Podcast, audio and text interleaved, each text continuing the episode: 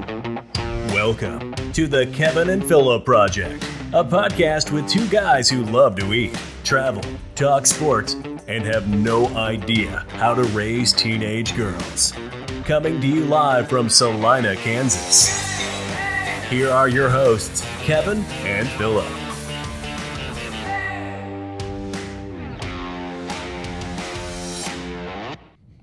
Here we go, season three, episode 10. This is going to be a fun one. Um, we have a new sponsor. I teased on Facebook. I was going to announce it last week. Uh, did not because I felt like it would probably be better to uh, announce it on the podcast. So, uh, first episode, we're going to announce the Kelly Kitchener Agency is our new sponsor for the next few podcasts. So, we brought Kelly on with us. Thank you, Kelly. Hey, you guys are welcome. So appreciate uh, appreciate helping us out and uh, joining us here. So we're going to talk a few things today. We're going to talk about uh, some sports and culture stuff. We're going to talk about insurance while we have Kelly here and and answer some pretty popular questions. I've got some questions. I know Phil has a couple questions for him, but uh, I know we kind of talked a few weeks ago. We were going to try to hold off on the politics thing and, until we get a little closer to some elections, but Right. I can't. I can't hold my tongue after last night. Did you did you rip up your papers as in the middle of the speech? I did not rip you- up any papers, but uh, I- is Bozo the clown still alive? I, I feel like he's not. I feel like I read a few years ago that he's not alive Well, anymore. it's she's he's turned female because she was sitting right there behind the president last night. That's not where I was going. Okay, that, but all right. okay. So, but I I feel like. Can you believe she's still sitting there? That's what kills me. Did you Still see what, there. the Okay. time when she stood up and like rubbed her hands together and then just sat back down? Mm. Like that was almost freaky. Yeah, But uh, that was a signal, bat signal. so, State of the Union last night. I know Phil watched part of it. Did you watch any of it? Yeah, I did chance? actually, uh, unintentionally, but I did watch it. so- Did you did you complete it? I did. Yeah. Okay. Well, good for you. You did better than I did. Yeah, did better than me. We we made it. I didn't see the lady's outburst. Uh, Kevin was telling me that the lady had the outburst about the 13, 13, dying Lauren in Boebert, Afghanistan. yep. I probably got in about 20 minutes. And in all honesty, probably what keeps me from watching it more than anything is the fakeness of it. Just drives me nuts how fake and how stupid they think we are. But Kevin wants to get into that a little bit, I think. well, I do, and I, I, I Phil and I talked about this uh, before we jumped on here. Um, I would say this: I feel like you should be offended by the way these people think about you. They literally think we are a bunch of dumb idiots. The way they act. One hundred percent. It, it. I took offense to it last night watching that, and I'm not. I'm not going to get into. Uh, well, I probably will. The Democrats. We'll give them. I'm a Republicans, but- am a type one diabetic that has to use insulin, so you can go into that just for a Okay, second. sure. Just, I mean, that'll just warm you up on Right. it. So this is how stupid they think we are. So Trump talked about for three years the price of insulin's too high. He gets legislation passed to control the price of insulin and bring it down. It starts to go down. Trump gets out of office. Biden comes in. One of the first things Joe Biden does is repeal all of the legislation Trump put in place to control the price of insulin. So what happens? The price goes up. Yep. In his first State of the Union, he literally sits there and bitches about the price of insulin being too high. this is your ah. fault. Nobody but you made that happen. Like they really think we're that stupid that we don't remember that stuff. I guess. Yeah, repeal it, and then hey, guess what? We're gonna do it all over Yeah. again, and look who's yeah, it's, too just- high. Now I get to fix the problem. Yeah. Yep. He literally said at one point that he cut a trillion dollars out of the budget. And he may have cut something that was a trillion dollars, but overall, with all the money we gave away, I'm pretty sure that the money that he added to the budget overcame the, the trillion dollars that he may have cut. Did you did you read the amount that we were saying that we were going to send to the Ukraine to help the Ukraine, which is about six months too late? uh, I mean, we should have been sending the aid the minute that they put seventy thousand pe- Russians on the border of their country, but we waited until the invasion came. But I mean, they should have been already armed with the Scud missiles, the anti tank missiles, all those things that Germany's now giving them. We're we're not giving them those things. Although I remember from the Iran Contra conflict, you know.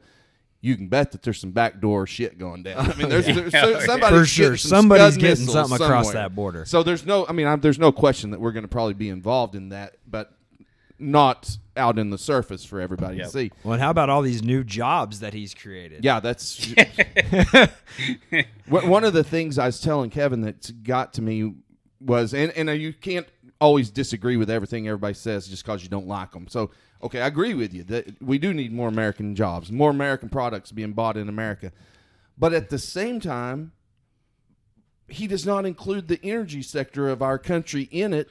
And so we're still importing fuel from everywhere, including Russia. We were almost energy independent when he took office. But he, he talks this American stuff, but always leaves out the most important sector in our whole nation is gas prices, or heating prices, fuel price, the whole thing. Well, it drives everything. drives it, yeah, drives everything, and that's what we leave out. Uh, in Germany, they've always had this. Uh, the chancellor over there finally did stop a similar Keystone Pipeline type deal, which it's already built. That goes from Russia right into Germany. Um, he says that their political aspirations are separate to their energy, Energy, yeah. aspirations. They are You would think completely one is, but you would think one is the same as the other. But you don't want your people getting pissed off at you because gas is five dollars a gallon. So, Well, we're gonna find so, I out mean, what it's a- happens it's a- gas It's an five dollars absolute a gallon. joke.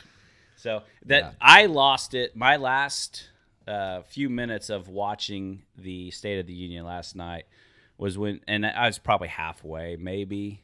He made a comment about we need to fund the police. Yep, So that's very aggravating. does he say. realize? I assume he does, but I don't think he thinks we realize Mm-hmm. That the reason we need to fund the police department is because they their the favorite Democrats- slogan? Their favorite slogan: defund the police. Yeah. The Democrats all defunded the police. Every city that defunded the police or dropped their funding to the police were all ran by Democrats.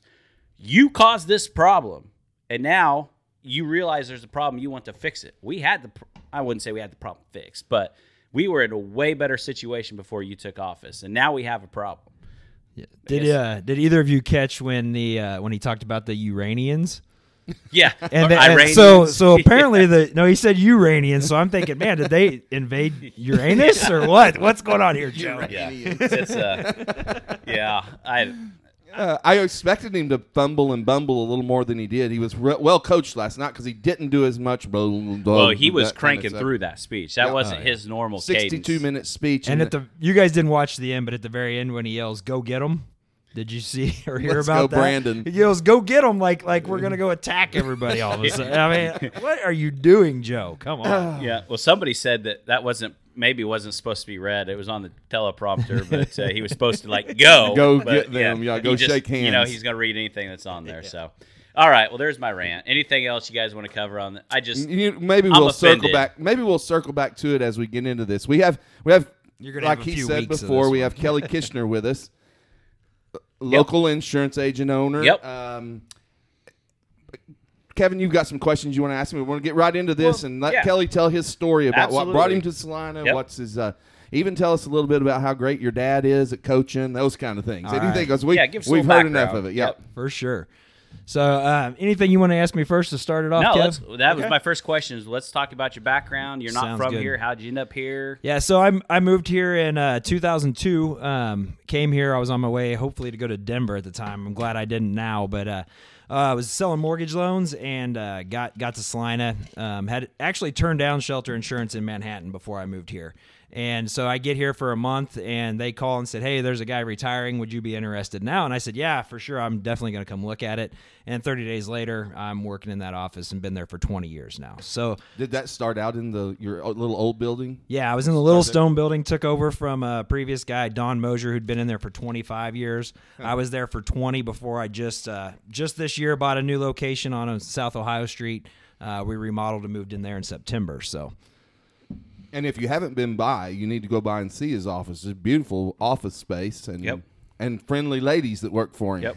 So Yep. Yeah. Do you want to talk about the conference room a little bit? and What you're trying to do with that? For sure, yeah. So we have a we have a pretty cool conference room. Uh, we went with a really open concept in the office, glass walls. You Lot can of see, glass. yeah, you can see all the way through the place. Um, and so our conference room, um, we got a big uh, seventy inch TV in there that you connect can connect to. Um, and we open that to anyone. So, uh, you know, private organizations, somebody needs to have a board meeting or a, a sports group, something like that. If you want to use our conference room, um, it's open to you. We don't ask for any mo- money on it. We just ask that you keep the place clean and take care of it. And uh, we like to share our space. Um, with the local community if we can. So Yep, you got a couple couple other agents working for you now. I do. Um, we got two of what we call affiliate agents that work underneath me. Uh, Lance Johnson um, is is our newest one. He started in September, and then Jesse Lennon has been with me for about four and a half years. Uh, my office staff is uh, Lori Reed. I've had her for 17 years, so um, She's really the one that knows what's going on. yeah, for there. sure. I joke all the time that if Lori quits, I'm out. So, um, I mean, it's true. She does so much for my office. I, I can't thank her enough. Um, she keeps everybody going. She does all the little stuff that that needs to get done every day to keep it keep it on the roll. And then we also have Debbie Vidrickson that works for us part time. So. I call her Lori's assistant. We hired her to kind of help take some stuff off of Lori. So, um, um, but all of them do really good.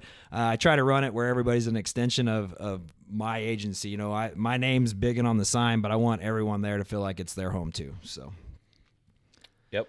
Well, uh, you want to talk a little bit about? Uh, I mean, I know you do a lot of, of residential stuff, but kind of what lines of business you cover and. Oh. and uh, we like to call ourselves, a, you know, we're basically a full line agency. We're more um, geared towards family insurance. We do do business insurance. Um, we aren't the best at it, but we do it in in its scope. So smaller businesses are kind of our little niche there. Um, we also do, like I said, full line family insurance, auto, home, life, umbrella policies, um, lots of different coverages there. So. Um, What about earthquake insurance? I know that's a hot topic. It's not probably not as much as it was about what three months ago when we were having all those earthquakes, but We still add it real regularly. It's a it's an endorsement on your homeowner's policy. Um, it's more of a ca- catastrophic type coverage, so um, you can add that as an endorsement. And we've added a lot of them this year. You know, about five six years ago, we had some some quakes get started, and we added a bunch. Then it really died down, and then here recently, especially after that four point whatever one Right. we had just out south of town, man, it really ramped up. Yeah. And uh, um, Is that a cheap addition to the policy? yeah, I mean, generally, I would say uh, just on average, between depending on the coverage amount, thirty to fifty dollars a year for that coverage. So um, it's it's really inexpensive, and it, with as much activity as we've seen, it's just it's just too inexpensive not to add that to your homeowner's policy. So that's something that anytime we do a quote now, it's on there, and they can take it off if they want to. So Did you see? And I, and we, we talked about this as as people have passed away that we've known from coronavirus, and and just around the country, people dying with coronavirus. Did you see additional life insurance policies going out because of just the fact that there's now more of a chance you feel like that I could die than you know than did you see any spike in Um, business? We've or- definitely seen a spike in inquiries.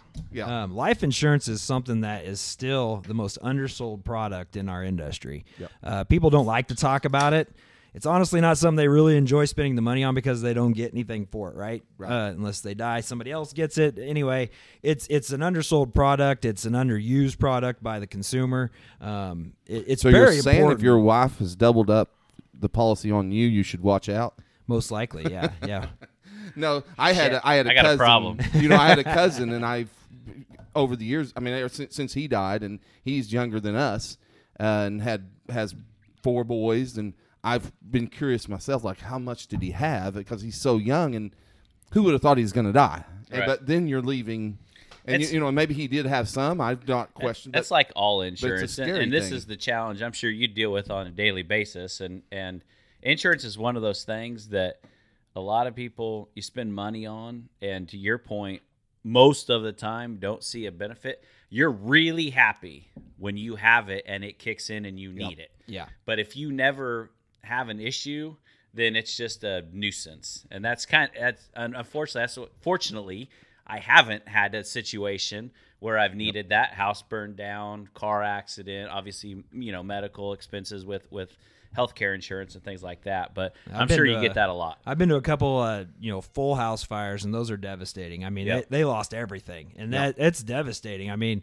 and and people, I tell you, they're real appreciative when when you get out there Right. and you show up and you help them. The other one is like with the life insurance topic. My first year in the in the insurance business, I delivered two death claims, uh, which.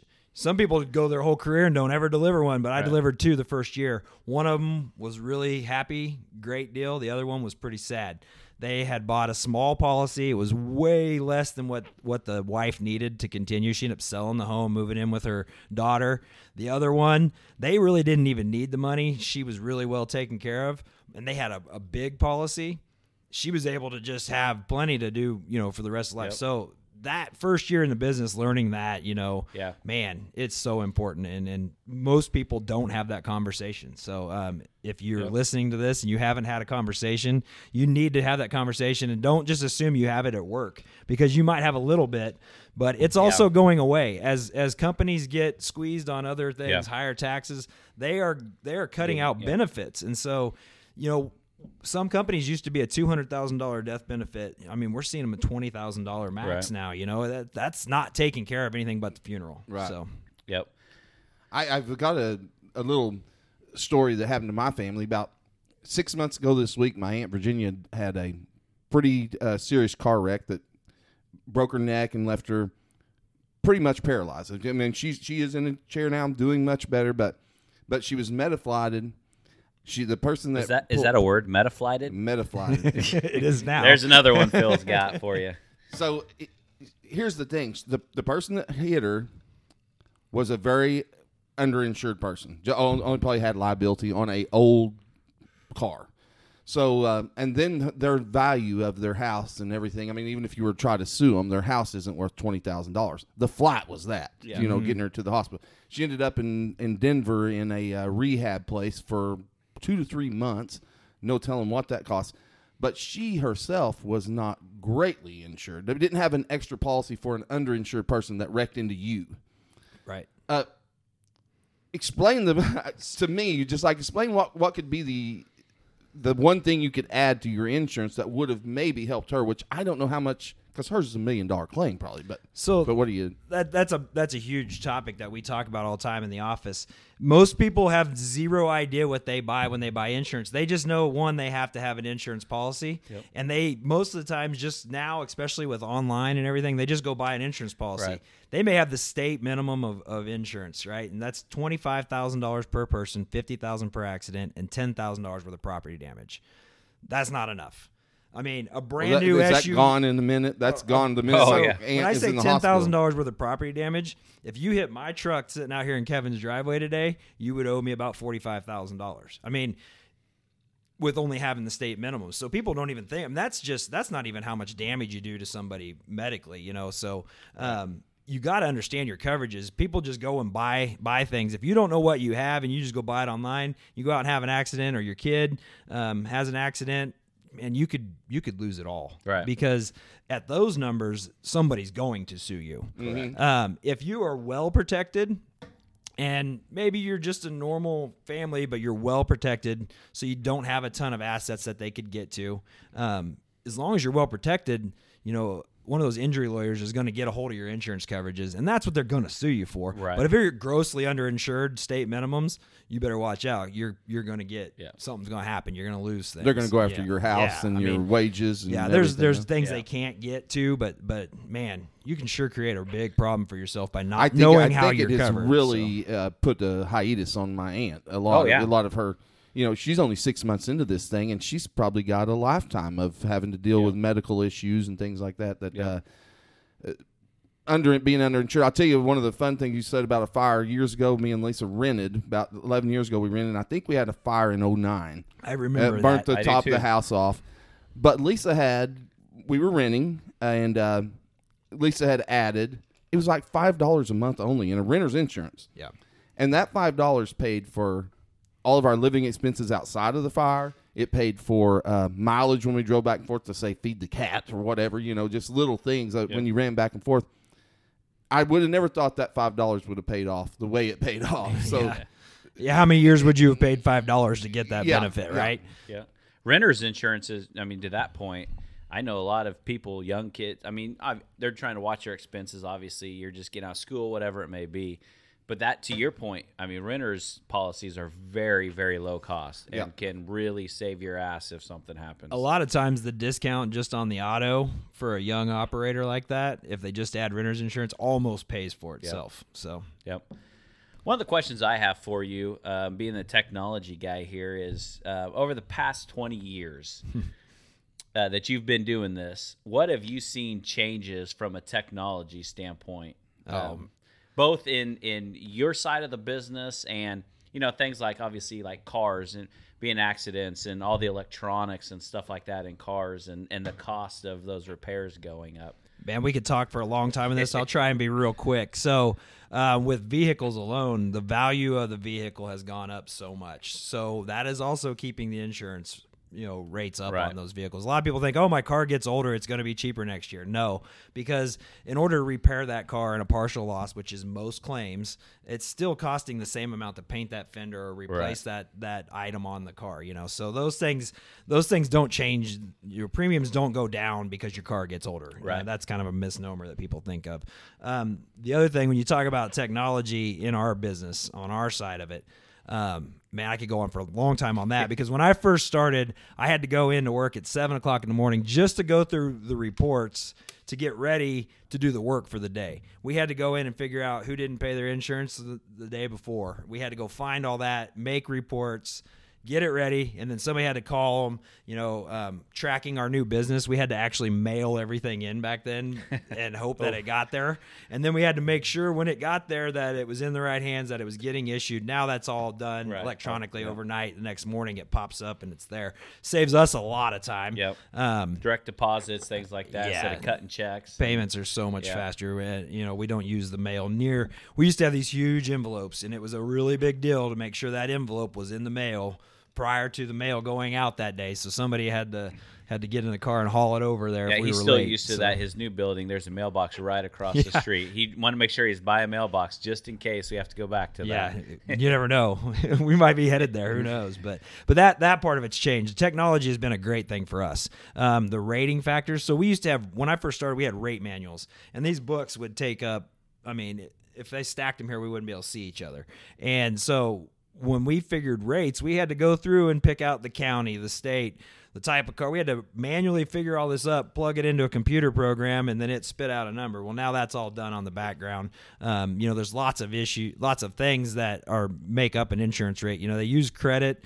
Um, as a as a determining factor of the rate. We use a tiered rate system, so it has lots of factors. People think credit, credit, credit. It's not. It's a very small piece of the rating factor, but credit, payment history with insurance, accident history, driver's age, you know those types of things, where you live, that all goes in, and now that's all done in the background. But man, I remember when they were developing that technology, we had what was called a tier calculator at the time, and it was the hardest math I think I've ever done in my life. It was man, it would take it would take us 30 minutes to get a rate sometimes on a car. You know, you do that with a family with four cars and a house and it take an hour to process an app that we can do in 10 minutes now. So Did, when you started, did Shelter have a vetting uh, to to allow you to become an agent? Did you have to go through a vetting system? The I know you bought it from another guy, but was there a Well, we don't buy our business. Um, Okay. With Shelter, we work on a contract. Some companies out there, you have to buy into your book of business, but we don't do that. Um, we get to take over. Like for me, I was able to take over an existing book of business,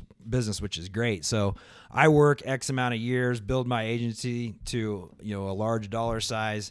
After so many years of service, I can retire, and they'll pay me a life income from there when I decide to walk away. Now you got to get their their Right. numbers are based around some some years that are right around retirement age and things like that. But after 15 years, you're fully vested in it, and then you can retire. So, um, you know, that's kind of where I'm at now, and that's why I'm bringing on other guys. I've grown my agency to a pretty good size, and uh, just trying to keep it growing and, and keep it going. So, um, one of the best things about my career, man, is uh, that I have been able to do everything with my kids. You guys raise girls. I don't know anything about that. I have four, Neither do we. well, that's that's the fun part. I love listening to your guys' stories about that because man, I I've got four boys, so Yeah. um, it's a little different world at my house. You know, um, I had two older ones and uh, from my previous marriage, and then two with my current wife, thirteen years. Love you, Amber. So um, figured I better say that while I'm And man, here. do they make cute babies. Those boys. yes athletic boys? They've done well. I've got one that is a dancer. He I'd is say in, all uh, four, all four are athletic boys. Yeah. Yeah. The littlest one hasn't figured out where he's headed yet, but he'll be there soon. But yeah, the oldest one, Logan, he is a dancer. He's living in New York City, trying to get on Broadway. Obviously, real challenging. I right hope now. I see him next week. We're going to try to run into him next week. I'll Uh, remind me the- when we get done. well, I'll the girls were going to text so. him when we got there and uh, see if we can see him at least for one afternoon. We're going to go to New York next uh, Wednesday for. I haven't been since uh, the previous mayor, we said we aren't going back. We used to go on a lot of trips to New York City because of, and this is uh, kind of chasing rabbits for a second, but we went because VRBOs were so cheap. Right. The previous mayor, a Democrat, outlawed VRBOs in New York City. You can go right across the water in New Jersey. There's all the VRBOs you want, but it's sort of tough to get back into the city, whatever. But now you have to buy a hotel. It's more expensive to go to New Oh, York yeah. now than ever before. The demand for apartments is not great. People moved out of New York City, so I'd say it's, that's a chasing the rabbit deal. But I'm hoping I do get to run into your son next week, and I think we will. Surely we'll be able to Oh, see him at least one day. He would love to see you guys, that's for sure. And I got one as a sophomore at K State, go Wildcats. And then I got two little ones. Uh, Jackson is a seventh grader at South Middle, and then Colton is a third grader over at Coronado. So I'm gonna be at it a I little can't, bit. I yeah. can't believe Jackson's that old. Third grader. So along with thing. that, I, I also I dabble in a lot of youth sports. Um, that is a passion of well, mine. let, let's talk about that because that's next on my list. Um, I know that. Well, that's uh, the nice thing about being your own business owner is you're That's where I able to go out going. to. Yep. You're able to go out. My dad owned. You know, we I've told before we owned. He was able to coach all of us when we were little and that kind of stuff, and it really makes the difference in how much you love your dad. Whatever. It's, Yeah. it's pretty cool to have your dad coach. Morgan would disagree. Well, I would that. get to start. I got to start because dad was coaching. So, well, one of the things we're going to talk about, and we'll just go right into it since we're talking about kids and sports, is some of the local stuff going on around here. Um, I know Kelly, you're pretty passionate about this stuff. I know you post a lot of stuff on social media. You and I have had a lot of conversations around some of this stuff. But over the past few years here in Salina, they've uh, done a lot of upgrades to Yeah. our sports facilities. Um, you know, just off the top of my head, thinking about it, I mean, they obviously built the field house. I know that was a big issue back in the day. Uh oh. That's a good sound. I love that sound. yeah, I had some fun So- conversations when that whole thing went. Yeah, down. That- and and tennis courts, obviously, that's kind of the pressing one right now that's going on. Getting ready to put the new tennis courts in. A couple years ago, they did the upgrades of the South Fields and Dean Evans. So, um, and I know the yard. uh, That's not a that's not a, a public thing, but obviously, that's a nice addition. it to goes our hand in hand So- with the other additions. Yeah, got. absolutely. The one Absolutely. thing that always frustrated me about this, and of course I have girls and and not really into sports other than dancing, was how many people complained about these things that are great for our city. Exactly, and, And, that, and it just drove me. It used to drive me crazy. They would get on podcasts, some guys, and just gripe all day long about uh, the things that have improved our city. I feel like. You know, here here's my thing to it is like it or not, you may not like sports and you may not think that we need to spend all this money on those facilities, but like it or not, that is a huge income producing Yep. thing for a city. And if if we don't continue to upgrade and and upkeep our facilities, we're just going to fall behind again. We're so far behind right now. We've lost tournaments that we'll never get back. Yes. And so they're doing some things the downtown project the the field house uh, the new fields that we have got and then there's there's some other upgrades that hopefully are coming pretty quick. Um, Oh, well, by hot- doing those things i mean you you can't believe how much income impact that has on our community. I know how much i spend on my baseball Yeah. club. I've got 90 kids in my baseball club and we play out of town almost all season. We play here twice. I know how much money we spend as a club when we go out of town Yeah. I can't imagine now if you take that times a whole tournament of say 50 teams every weekend, holy cow. That we were missing. How out much on money are we missing out on in this town by not having the facilities and the upgrades? It's got to happen whether you like it or not. So if you're listening and you're a, a person who votes against those things, your taxes are going to go up because we're not going to make money in this town and like it or not, youth sports makes money. It's it's sad, but but it is. I mean, those parents will travel and do anything for their kids, and they're going to come here, spend money in the hotels, restaurants, at our entertainment facilities, just all over town. And and why give that money to Hays?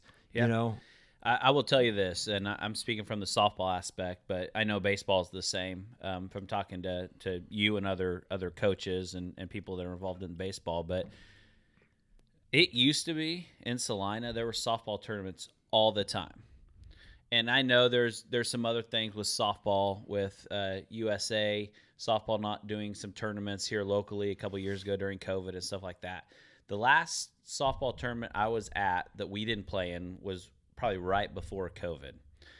I sat there and I listened to a couple. They had no idea who I was, that I was from Salina. I was just watching a random game. I heard them come out of the bathrooms at Bill Burke and say, These are the worst facilities of any softball field we have ever played at. And they were not wrong. So I put that on Facebook to to Salina's credit. Parks and Rec actually did reach out to me. We talked a little bit about some things. Um, so kudos to them for recognizing we have a problem and wanting to fix it.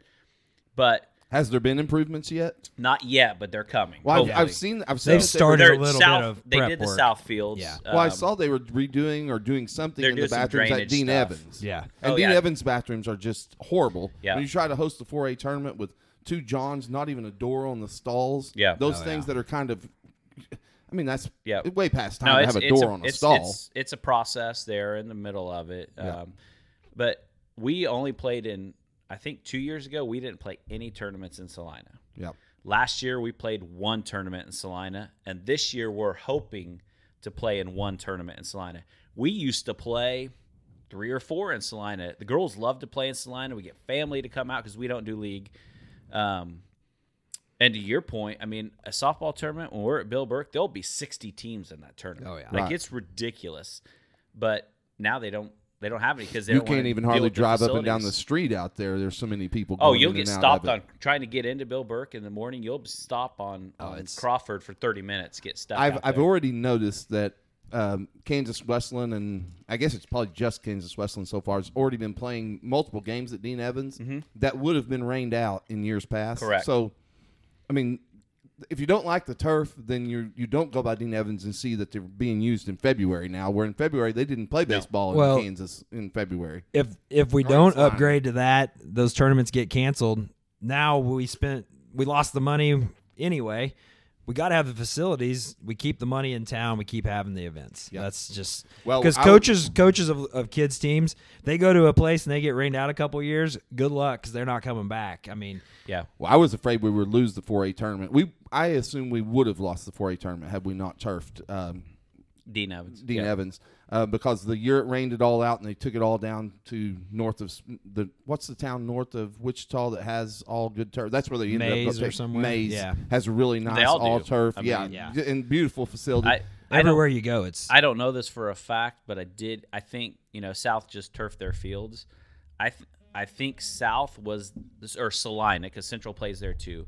Salina was the last field in the Ark Valley Chisholm Trail League, I believe, to turf their fields. Everybody else had uh, turf except for Saline. I don't know that for a fact. That would not but- surprise me But yeah, I mean, being mostly Wichita schools and stuff. But and people do say a lot. Well, it's Wichita. They have a larger tax base and all that kind of stuff. But Well, I from a- travel to Wichita every weekend for softball. from a maintenance standpoint and everything, it's just so much more inexpensive. Even if you just do the infields, you can play on wet grass. You can't play on wet dirt. It Right. just- you just can't do it.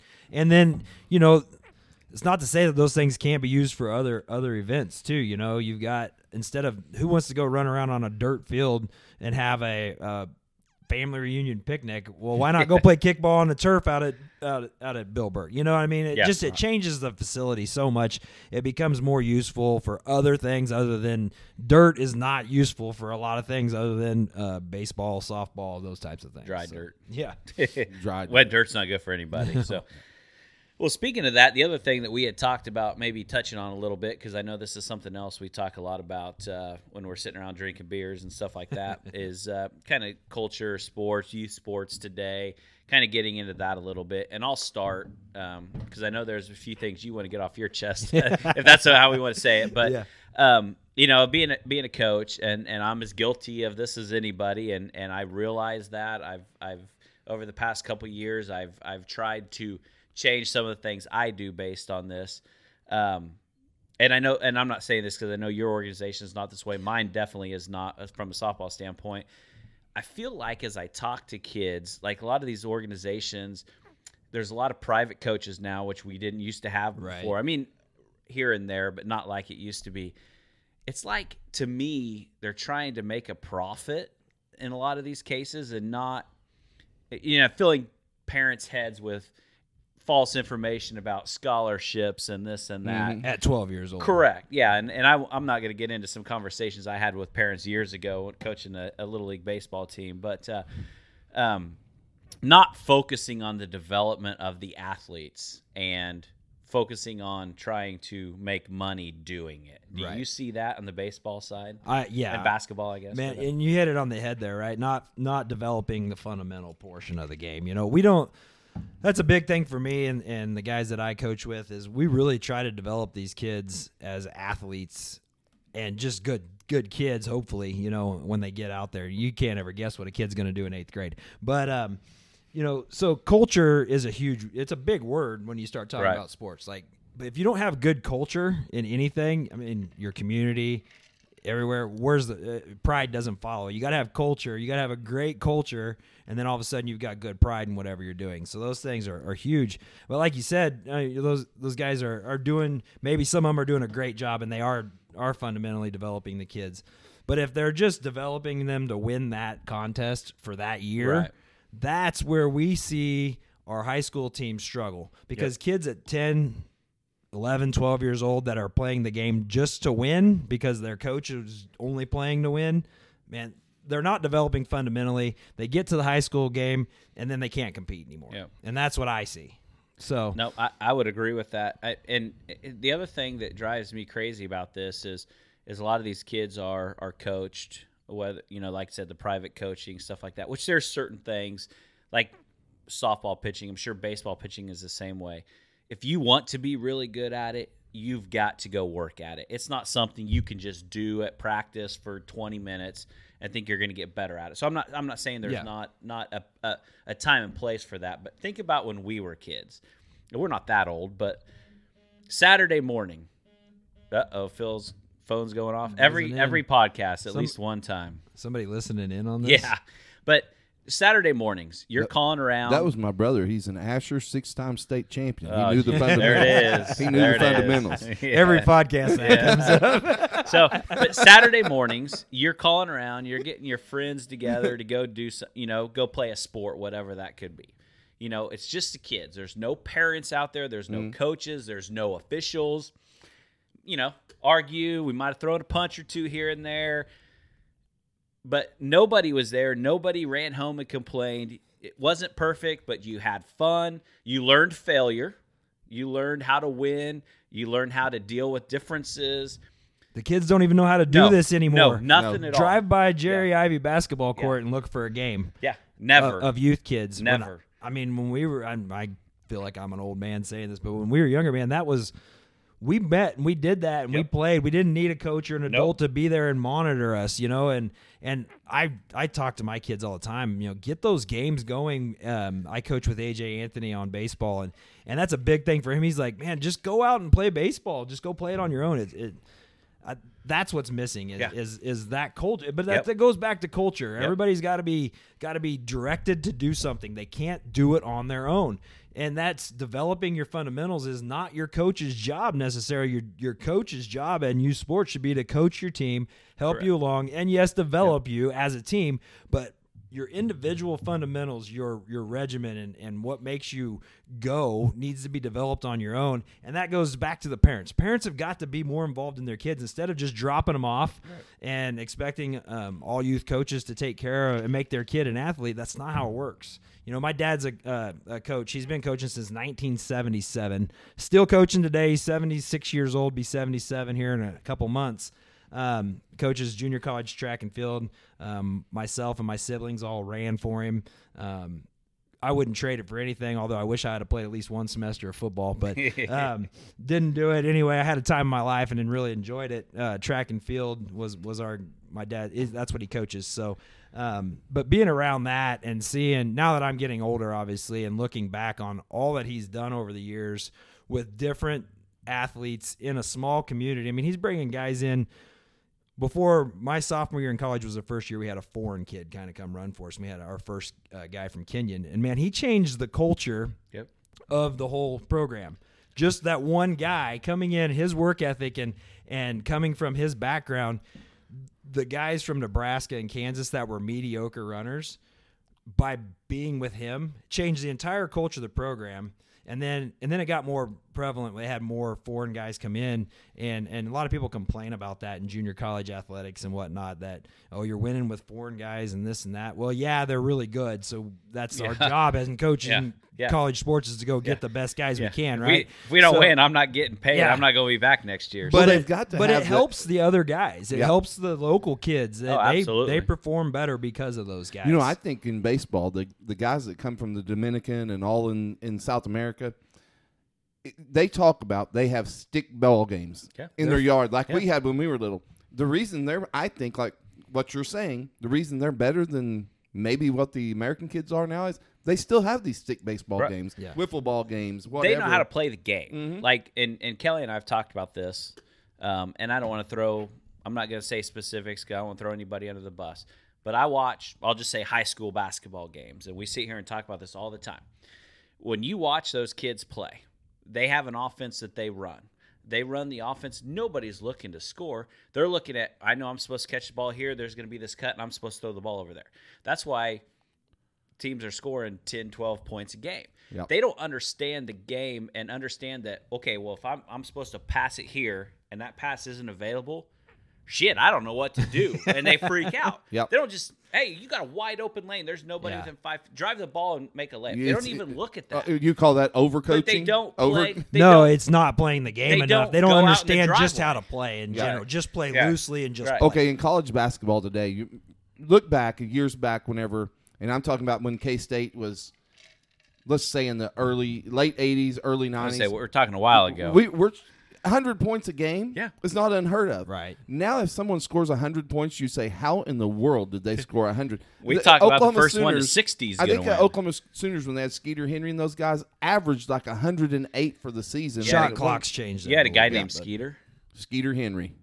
Don't remember Didn't him? know that. No, He could I don't pick a remember that nickel one. off the top of the backboard. He still jumps so dang high. I don't remember a Skeeter. I think I would have remembered that Yeah, one. he, When did he was. play A, that? oh, he was a dandy. He was. He's about 92 Oh, somewhere really? along in Okay. there. Yeah, I don't remember that. you know, one, we, so we were, we were talking about culture and all that in sports. So here's an interesting deal, and I think I've talked to you about this before, Kevin. But so Derby, it's no secret. Derby's Derby's They the animal in the room, right? yep. They they they they're good, and they're good at what they do.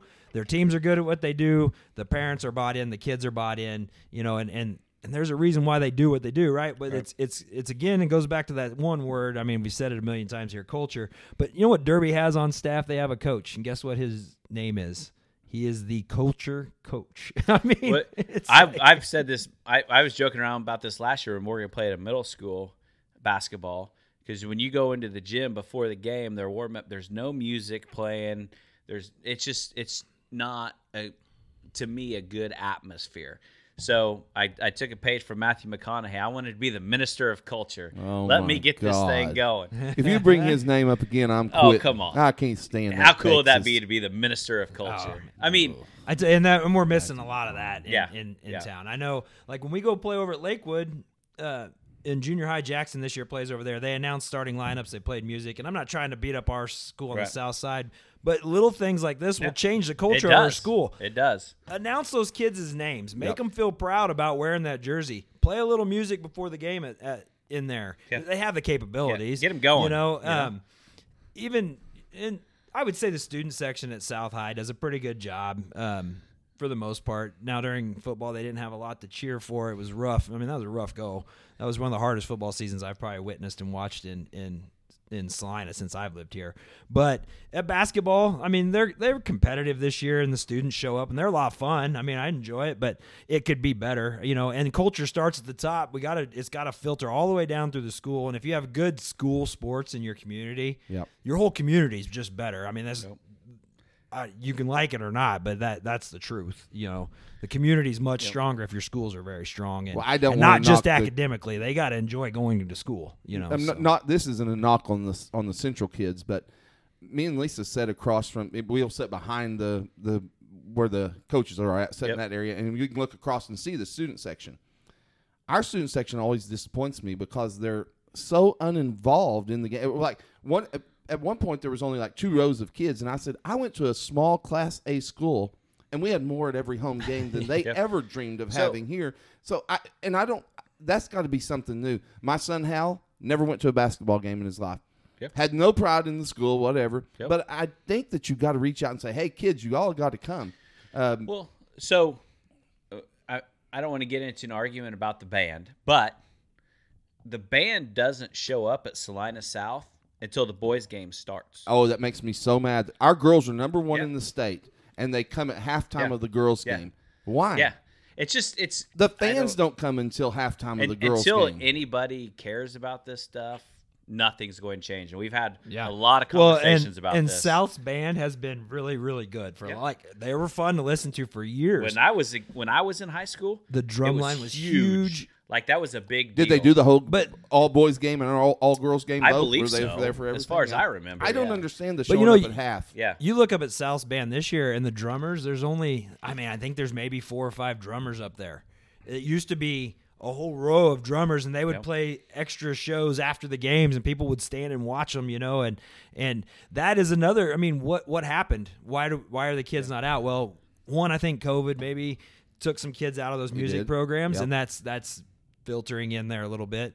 Two, maybe we're not doing as good a job in our in our elementary music programs as we were at one time, to where we're getting those big numbers in band now today. You know, so those those things all go together. It all matters, Culture yep. isn't just sports in a school. You know, if your if your band is good, your theater department's good, if your your student body um, representation is really good, and you you know you have like a fight to be on that student body, I bet nobody wants to be on it. you right know now, the one you thing know? I could go without is the dancing part, but That's what I go for. no, I'm just kidding. Poking the bear over Gentry, there. I uh-huh. apologize. I'm just kidding about that. Do y'all see a school in Oak- in in Kansas that's? I mean, I, I've got one in Oklahoma that I just I always look at and go, that's where I would want my kids to go if I was. But do you see one in Kansas? You go, that culture looks awesome.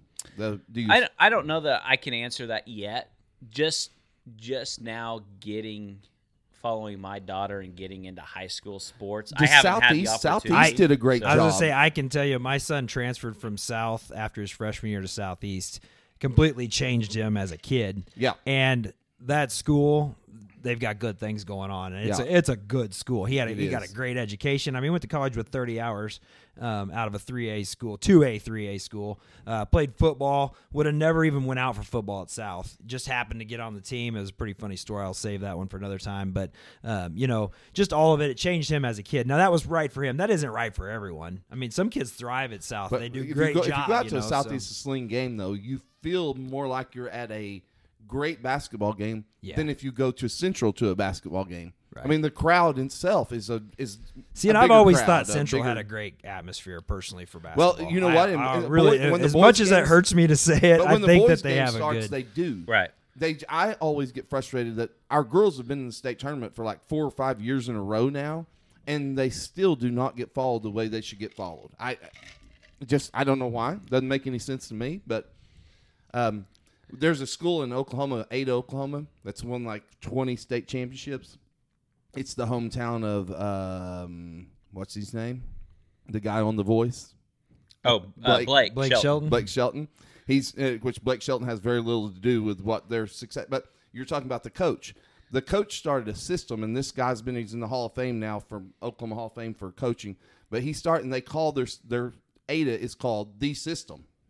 They start that system in the fifth grade, Yeah. and you use the same system. And, the, and like you're saying, kids getting announced, they're announced in the fifth grade till they're seniors, and they, by the time they're seniors, we're supposed to win the state championship. We Right. I that's kinda- what our big brothers I kinda, did. That's I, what our I mean, I kind of can wrap that up for you, I guess. So that's to me, culture is a, is a is a long line, right? Kids start playing sports at you know first grade ish, whatever. They really get competitive first, second, third grade. yeah. If you've got really strong culture in your administration and your school at the top, and you got really good culture in your youth programs, all of a sudden when they get to the middle of that, you They have, can't you have wait to something get- special. Well, they don't have kids sitting on the sidelines that are good enough athletes to be starting, and I saw that. But in- that's that's a pride deal for like, and It that's where people kids just quit and walk away. They're they're told at home that they're better than that, and they Correct. instead of going out and working their tail off to Yep. to to get that spot or just to be happy to be on the team, Correct. They're told that they're better than that, and then and then they quit. Well, and, that, and that's my last point is this kind of me first thing, if you will. I mean, every team needs that utility player, the sixth man. Y- You should be happy I mean, if that's your role and that's going to help your team win, that's what it's all about. But people get pissed off. Oh, I'm not. I've started my whole life. I'm not starting. You know, like and, and Entitlement. freshmen And they're just in. done. I mean, realistically, in Salina sports, it's going to be rare that a freshman is going to come in, start varsity, and and start playing. I mean, they're going to be a pretty good athlete if they're going to do that. That doesn't happen often. But you see kids that get pissed off because they're playing on the freshman team and that's not good enough, or maybe they're not even starting on the freshman team. And and and I I know people that think that their you know their kids going to come in as a freshman and start and those kind of things. You're going to be disappointed, and if you set that expectation, they're going to be done. Like they're they're not going to be happy and they're going to quit. And then what? What are you teaching the kid at that point? You know. Well, we've taken this all the way up through the college level now. If you're not happy at a school that oh, you Oh, yeah. just, Just sit- make take a hike. on, let's just move. Yes. Let's just go somewhere else. But that And- that all started. It's the whole entitlement attitude, you know, and that goes all the way up to there. And then they just open a Pandora's box in college sports now. That is insane. But Oh yeah. Well, We've we've discussed this a couple of times, and it's still and it's not just because we lost a lot of players. We at the same time we went out and got players. So I mean, you can't. and I'm talking about. I'm gonna start another podcast, and we're gonna talk about sports and culture and and youth sports in high school. We're just gonna run it all. I'll start another. well, one. I, I I made notes on things to talk about, and I don't think we we're we're a, at 50 minutes right now, Give and me I a- don't think I've even covered half of what I was. Give me gonna talk another This, note. it's so. a huge topic. It is. I mean, you start talking about facilities and youth sports and high school sports and culture and and what's what's all wrong with it, man. And the problem is until everybody buys into what you're talking about and they say, "I want to be a part of something different."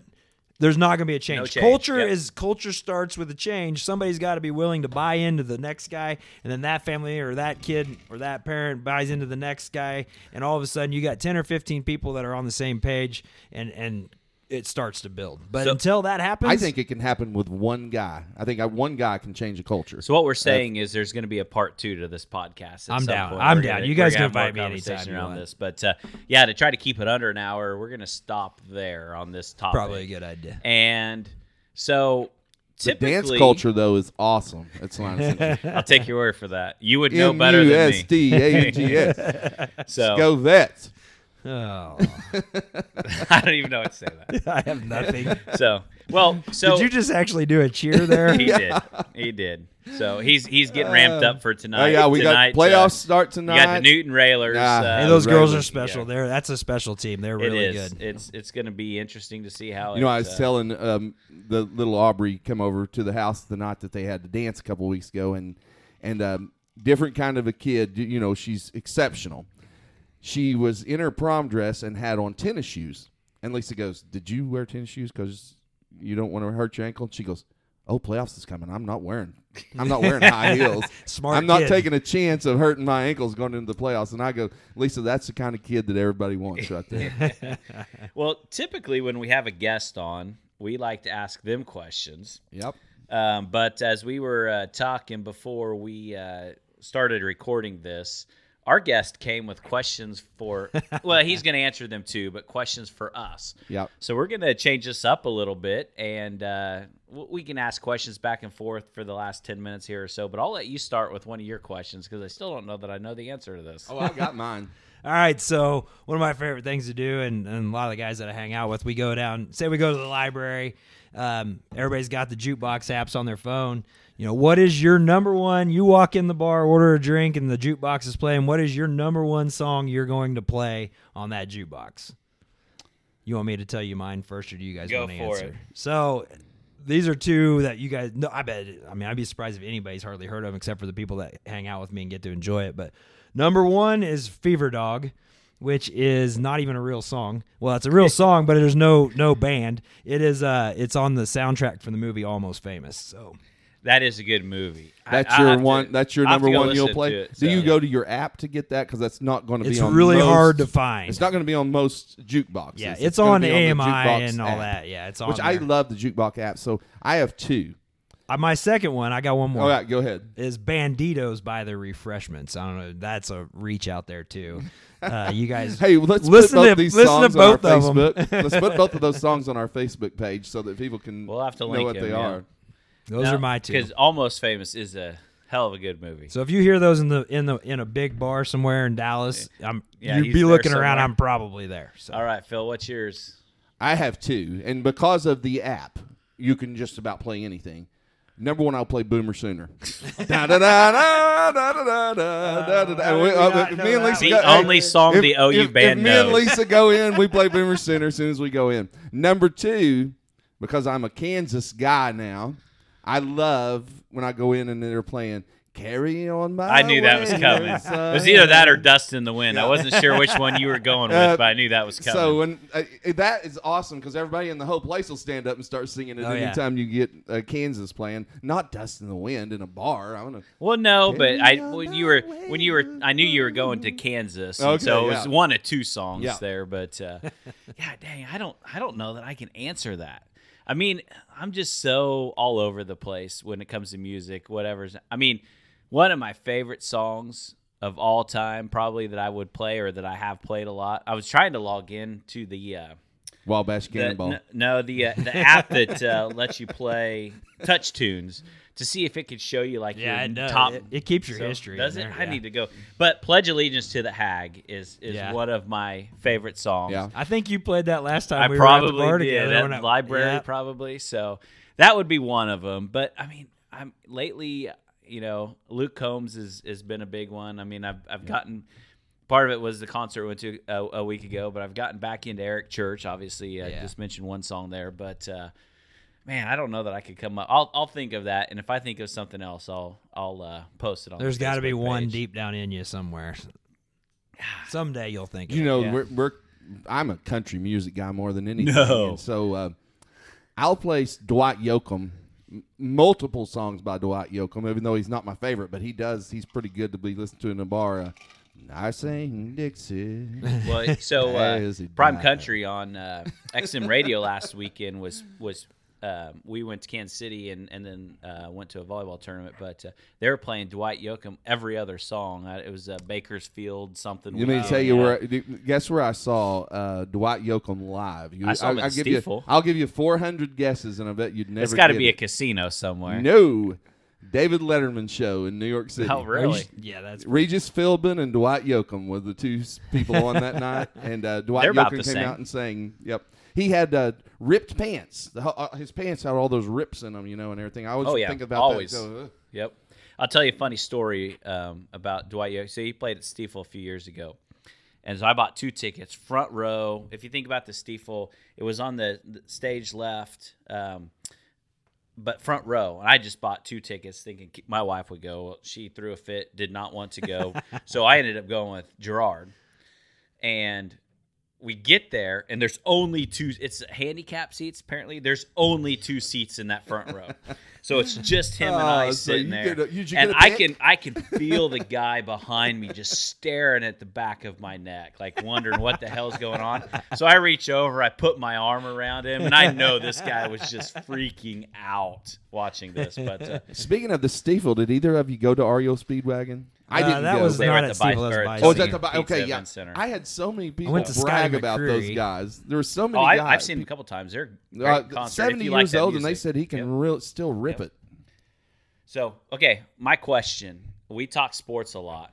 I'm going to ask you two. Uh, Kelly obviously made a comment about K State, but I'm going to ask you specifically you, your favorite athlete of all time, and your favorite K State athlete of all time. Man, can I get one for basketball and one for football? Sure. You can guess them. I mean, I know Jordan.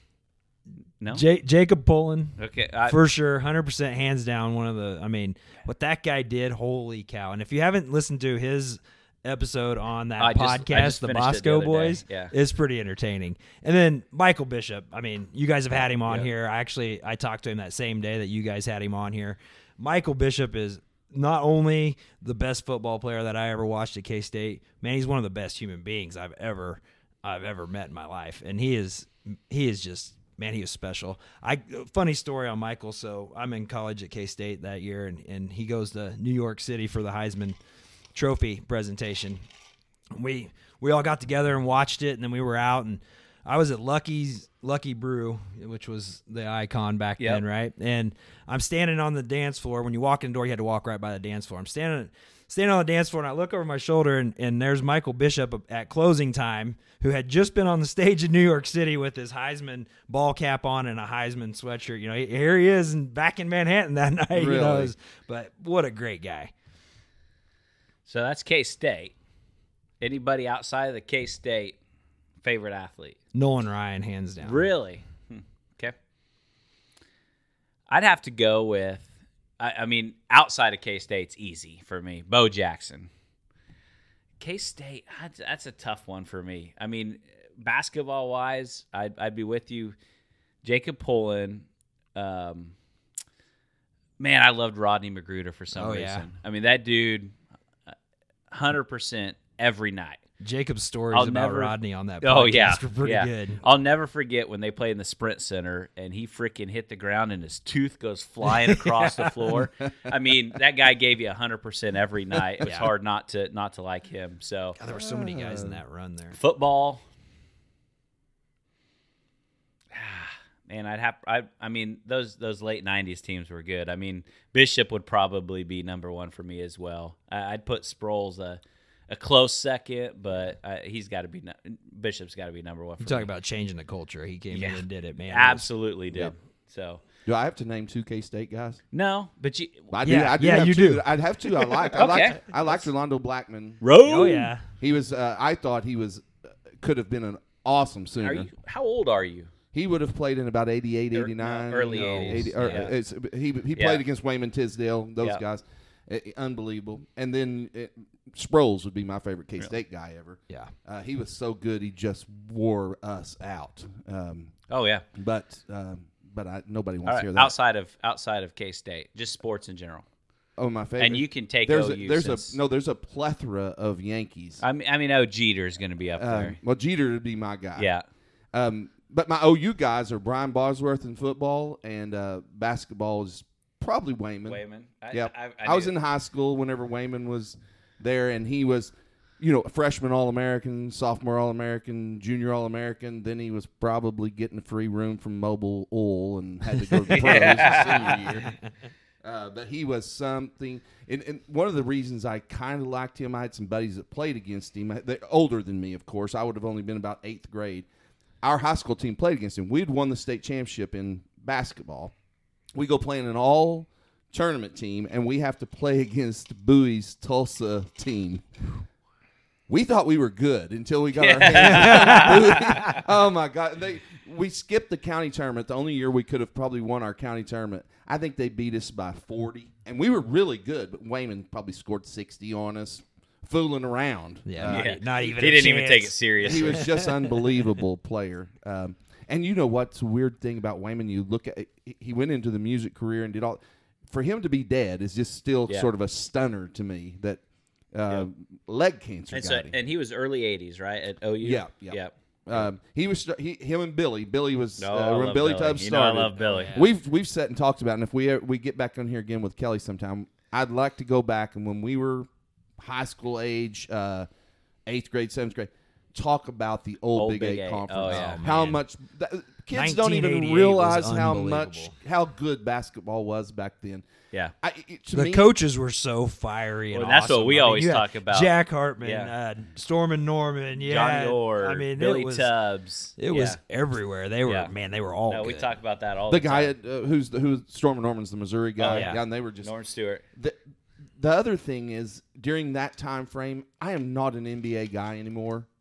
And probably I used to like the NBA. I I liked it pretty good whenever Jordan and them were playing. I think we lived in our lifetimes through the best times of the NBA, and that would be the Oh, the Jordan era, Jordan, era Magic, there. Larry. Yeah. Yeah. I mean, And it's, They they think they're good now. I think the those old guys would still wear these guys out. I would agree. we'll never know. it's hard to tell, No, and it's- there, it's- there's some serious talent. Oh, I- there's some stuff. I love. I'm a basketball nut. So starting next week i- is a month full. You know, Yeah. um, I'll take my my two younger sons, and then I think Aaron's going to come meet us. We go to the Big 12 tournament. We missed it the last two years, and the, man, the kids were bummed. But we'll go up. and We'll spend the whole weekend, whether K State gets beat out or not. We'll we'll go to every game. Um, we play basketball at the college basketball experience the whole time we're there. It's just a blast. And then following that up, March Madness It's a good thing I've got staff because I will be parked in front of a TV somewhere watching every one of those. Games. I was kind of hoping when you were talking to OU players that you were going to mention Manic Manek as your favorite basketball player, and I was going to take your OU card. Did you away know from that you. he? Did you know that he um, has been starting every game for I knew he transferred, but North I don't- Carolina? Oh, and, that's and he's done That's great. right. He That's plays right. every minute, and he's Yep. averaging about 18 a game. He never played that good since he was a freshman at Oklahoma. So he's had a great year at North Carolina this year. Yep. Well, that puts us over an hour. Um, we're gonna wrap this up, but uh, I'll give you anything you want to any anything you want to say to the podcast world out there before we wrap it up. Man, I really appreciate you guys having me on. I, I love your podcast. It's it's local stuff, and and if you've watched any of my videos that I post, I do a Thursday uh, afternoon update I, from I my do watch them, and I like it. That's And, a uh, great idea. One, we do it, yeah, to to get some people to pay attention to us. But two, I just like our community, and, Yep. and I think, like Philip said, it's got to start somewhere. And, Yep. and I figured, man, if I can do something positive and try to Right. make a difference, that's what I want to do. So, Yep. man, We support your that. community and and get out there and support what other people are doing. Buy into your community, and, and it'll it'll pay you back. So. Yep. Speaking of supporting our community, um, our, we're working on the the details right now. But our next podcast, we're well, we're not going to be live, but we're going to record it live from the garage here in town. Ooh, that'll be fun. We're going to get uh, Michelle and Tom and a couple other guys on the phone to, to talk about what's going on there and And the you talk about like a guy them. that's fully vested in his community. Tom Yes. is one Oh, guy yeah. that's Yes. really been fully vested and. And I'm sure he would like for somebody else to take the reins at one of these Yeah, days. but hopefully. Maybe that man's Kelly. So But he has done I a great job. at- we'll have a lot of fun down at the uh, down at the garage. I haven't been in there yet. I haven't we're gonna either. we're gonna Nope. go in this week. The crowds have already been great. They've already sold tons of of um, family memberships. I mean, Yep. I, I you wouldn't think it would be a draw. It is evidently a hell of a yep, draw. it's going to be great for the community. Yep. It's gonna be awesome. So, well, we will uh, see you in two weeks uh, live from the garage. Thanks for listening.